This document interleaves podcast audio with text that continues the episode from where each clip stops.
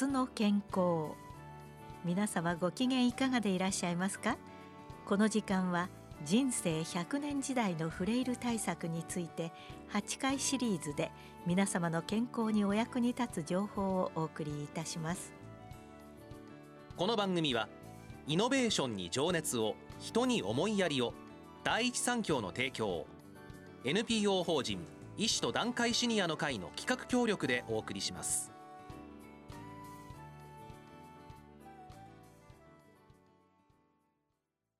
今日は第8回フレイル予防に向けた自治体の取り組みと題して筑波大学人間総合科学学術院教授久野真也さんにお話を伺います。聞き手は NPO 法人医師と団塊シニアの会代表理事で東京大学高齢社会総合研究機構客員研究員の辻哲夫さんです。この番組はマイクロソフトチームズを使用して収録しています。医師と団塊シニアの会の辻と申します。この法人は団塊世代が患者と医師という立場を超え明るく活力ある超高齢社会を建設することを目指し病気に対する正しい知識や予防のための方法を普及する活動をさせていただいております。さてご承知の通り日本は人生100年の時代を迎えています。2040年に向けて85歳以上人口は1000万人近くとなります。85歳といえば元気な方も大変多いのですが、平均的に見ますと現在のところ85歳は要介護状態の入り口の段階にあります。生活習慣病が悪くなって脳卒中になるなど要介護になる方も多いのですが近年は加齢に伴い徐々に心身の自立度が低下し要介護になるというケースが増えております。このようにして要介護になるまでの中間的な虚弱な状態をフレイルと呼んでいますが、今後はフレイルの予防が極めて重要になるということが大きく注目されております。そこで医師と団塊シニアの会の活動の一環として、明日の健康、人生100年時代のフレイル対策と題するシリーズに取り込み、多様な視点から各分野の有識者にお話をいただいてまいりましたが、今回は最終回となります。さて、これまで専門家の先生方により、さまざまな角度からお話を伺い、フレイル予防が大きな課題であることが明らかになりましたが、その推進の担い手として、健康づくりを担う地方自治体の役割が極めて重要です。そこで今回は筑波大学人間総合科学学術院教授の久野真也先生からフレイル予防に向けた自治体の取り組みを中心にお伺いしたいと思います。久野先生、どうぞよろしくお願いいたします。よろしくお願いいたします。では早速ですが、久野先生、先生は今後高齢化が進む中で地方自治体が危機意識を持って地域住民の健康づくりに取り組まないといけないということを強い確信のもとで訴えられ全国の市町村長をリードしてこられました。私はかねてより先生のお考えに強い共感を持ってエールを送ってまいりました。そこでまずお伺いしたいのは、その先生の情熱の原点といいましょうか、基本になるお考えを聞かせていただければと思います。はい、あの今辻先生のお話の中でも人生まあ100年時代あるいは100歳時代っていうキーワードが出たんですが、これまでのエビデンスでやっぱりライフスタイル、運動や食事、そして社会参加、こういうものをまあうまくやれば本当に元気で生きがいを持って100歳を超えていけるっていうことは、まあある面科学的には実証されてると考えています。まあ、にもかかわらず残念ながら多くの方がこのことを知らずに、まあ、私はあの一般の方に講演する時にその75歳ぐらいから生きがい本線をずっと行かれる方と寝たきり本線に入っていく人がいますと。でその寝たきり本線入っていくことを気づかずにで気づいた頃にはもう本当にそこから抜け出せない状況になられている。でその辺りをうまく住民の方に知っていただいたり理解をしていただくっていう意味での役割として、まあ、非常に自治体の役割は大きいんだろうと。それからもう一つはもう15年前ぐらいから非常にその都市環境我々が住んでいる街の環境が我々の健康に非常に影響を与えるっていうことが分かってきました。つまりこの街に住むと自然とこう健康で居続けられるっていう都市環境があるということが分かってきたのでそうしますと街を作っていくっていうのは自治体ですのでそういう面でまあ自治体の首長さんや職員の方がそういう発想のもとでこう街づくりをしていただきたいなというふうにまあこれまで考えてきました。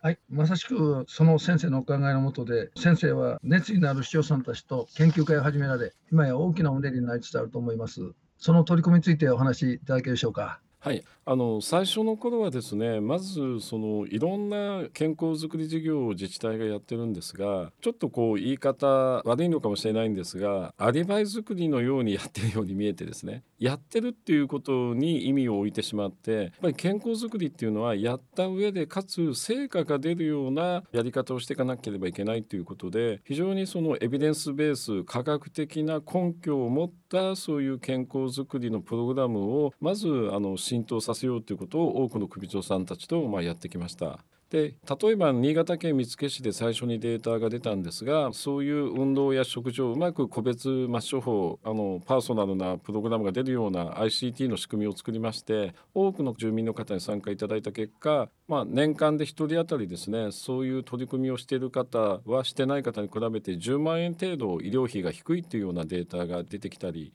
あるいは最近このフレイルっていうその虚弱を予防していくっていう観点では4年間そういう運動教室に入った人を継続で追っかけますと介護へのいわゆる介護認定になる割合が65%ぐらい抑制できるっていうデータも出てきましてで見附市って人口4万人の町なんですがその抑制できた額をもしなったっていうふうに仮定してその全体でかかる介護費の計算をしますと約12億円の抑制になるっていうようなそういうまあデータも出てきてましてそういう面ではあの非常にそういうきちっとした科学的根拠に持ったものをこう進めるということをやってきました。でただ一方でですね残念ながらそういうデータが出てきた成果も出てきてもですねなかなか多くの人が例えば見附市だとですねまず2,000人ぐらいの住民が参加する仕組みを作ろうと言ったんですが1,000人ちょっと超えたところでずっと頭打ちになってしまったんですね。でなぜそういうことが起こったのかということを今度しっかりと調査をかけたんですがそうしますとその、まあ、我々健康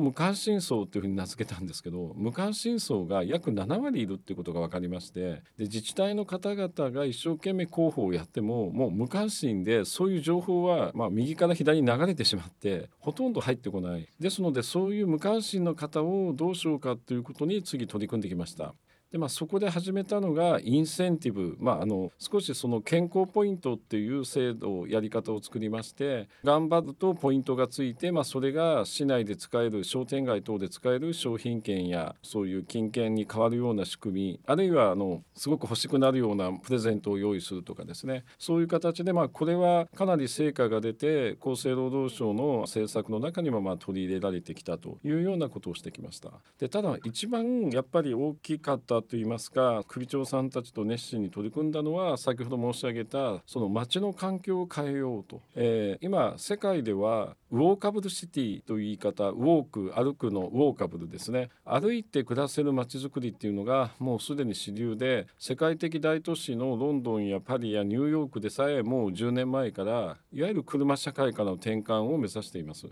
で我々これをですね十数年前から SWC あのスマートウェルネスシティっていう風な名前健康都市を目指すその首長さんたちの研究会を作ったんですが、まあ、その市長さんたちとどうやったら車を少し抑制して公共交通などをうまく活用したそういう人が歩くことをこう楽しむような街づくりができるかというような、まあ、そういうトライアルをかなり一生懸命やってきました。でこれもですね45年前ぐらいから国土交通省国交省の政策の中にですねウォーカブルシティっていうものがど真ん中に取り入れられまして、まあ、そういう面では少しそういう方向性っていうのは作れてきたんじゃないかなというふうに思っております。はい、この健康都市っていうのは健康の健と幸福の幸、幸せですよね。これを組み合わせてあの健康都市というあの用語を用いられて、これはもう本当に私、あの素晴らしいネーミングだと常々思っておりました。まあ、そういうことで、着々と先生、成果を上げてらっしゃるんですが、今、まあ、無関心層の話ですね、はい、あの7割程度の人がですね、まあ、無関心だっていう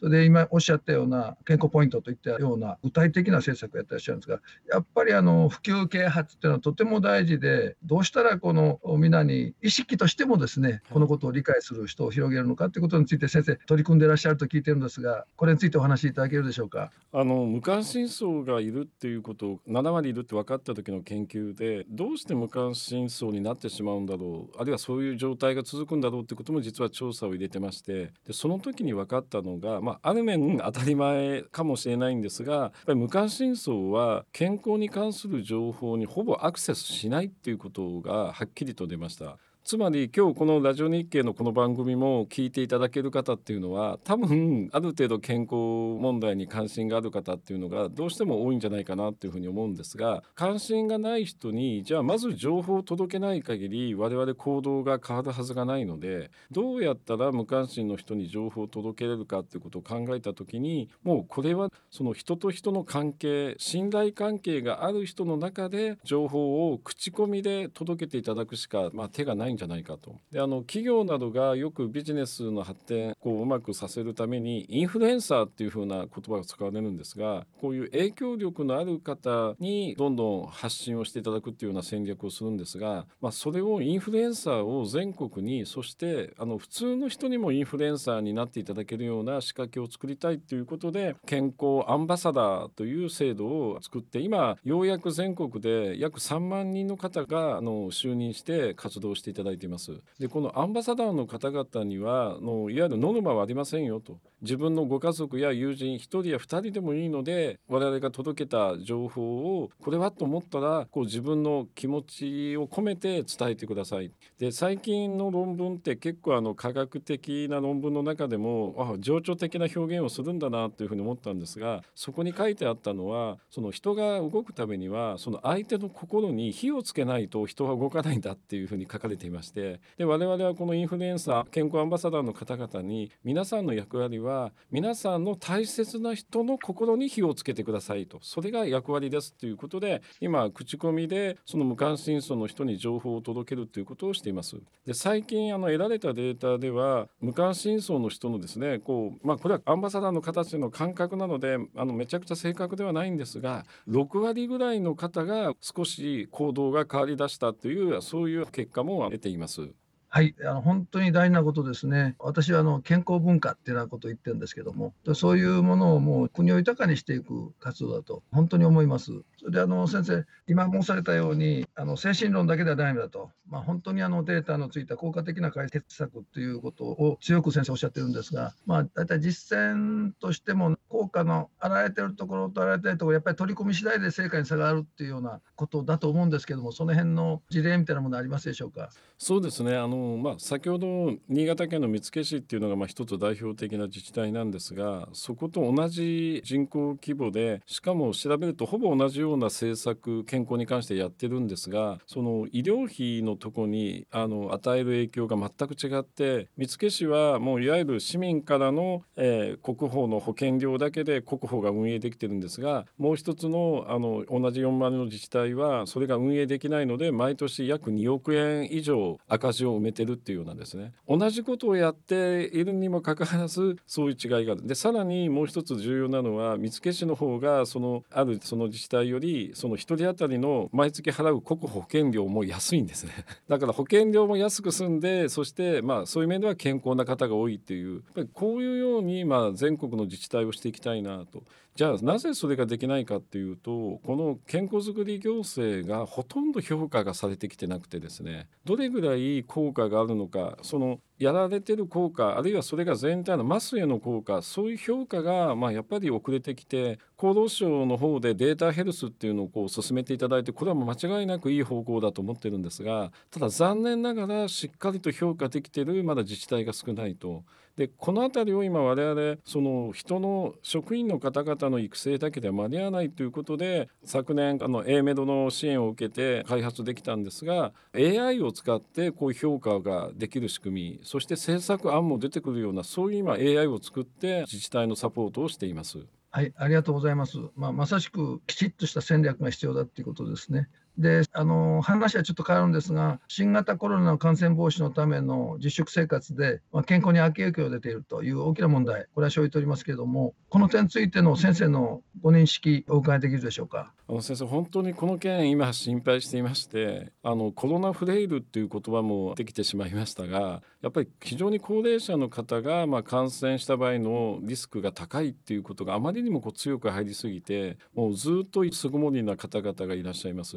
でそういう方を中心にあの認知機能の低下や基礎疾患の悪化している方が実はかなり顕在化していましてで昨年5月にいわゆるステイホームが始まって2ヶ月後でですね16%ぐらい認知機能低下したっていうのがその高齢者の方で調べた割合なんですが11月に5000人ぐらいの方の調査をかけたところ約2倍 32%3 割もの方が認知機能が低下していると。でこれの一番の原因はやっぱり高齢者の方々はその社会参加が非常にこのコロナ禍で制限を受けてしまって人と話す機会会う機会が非常に減ったあるいはそういう生きがいある活動ができなくなってきた。でこう見ていて分かるんですが会話ってすごく実はやっぱり大事だったんだなとこう話しながら脳をすごい実は我々意識してませんけど回転させてるんですがその時間が激減していることが認知機能のどうやら低下に非常に影響していると。ですのでそのコロナだけ感染予防だけするんではなくてやっぱりこのフレイルの予防っていう観点社会との関わりをどううまくしながら正しくコロナを恐れるここの活動が今非常に我々大事だと思っております。いや全くその通りですね。ねそういう中で先生は新型コロナ禍における健康二次被害を防ぐためのということであの有識者に呼びかけてあの社会の発信に取り組んでおられると伺っておりますが、はい、この点について伺えるでしょうか？はいあの東大のもうフレイル予防で熱心にやられている東大の飯島先生それから社会参加との関係を、まあ、日本では一番しっかりとしたデータを出されている千葉大の近藤先生と3人でですね今一生懸命この健康二次被害の予防に取り組んでいます。であの先週ですね実はあの先生方とも話しそして企業や自治体や首長さんたちにも声をかけて、まあ、これをあの社会貢献として多くの方に情報を届ける実はコンソーシアムを立ち上げましてでこれは個人からのあるいは企業や NPO いろんな団体いろんな方にお入りいただいて1人でも2人でもいいので情報を届けていただこうとそういう取り組みを、まあ、これからさらに加速していきたいというふうに考えています。あ大事なことですね先生あの本当に今日は貴重な話ありがとうございました。この番組のシリーズが、まあ、回を重ねる中で、くしくも今、先生からお話ありましたような、新型コロナ流行に伴う自粛生活によるフレイルの進行という問題が大きな問題になってきているということで、まあ、あのこのようにあの新型コロナの流行という経験を経ましてですね、フレイル予防の重要性が今後、さらに国民の間で認識されるようになっていくと考えております。まあ、本日のお話を伺いましてあのフレイル問題に詳しい有識者が一致団結して広くフレイル予防の重要性を訴えて、まあ、あの国民運動になっていくというようなことを、まあ、願う次第でございます。久野先生の今後の一層のご活躍を心を期待いたしましてこれをもちましてこの度の一連のフレイル対策をめぐるシリーズを終わりたいと思います。ありがとうございました。ありがとうございました。今日は第8回フレイル予防に向けた自治体の取り組みと題して筑波大学人間総合科学学術院教授久野真也さんにお話を伺いました。聞き手は NPO 法人医師と団塊シニアの会代表理事で東京大学高齢社会総合研究機構客員研究員辻哲夫さんでした。この番組はマイクロソフトチームズを使用して収録しました。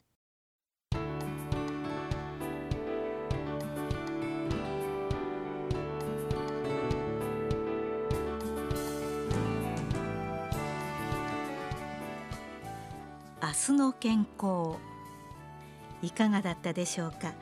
番組を聞き逃された方はポッドキャストでも配信しておりますのでぜひお聞きいただければと思いますこの番組は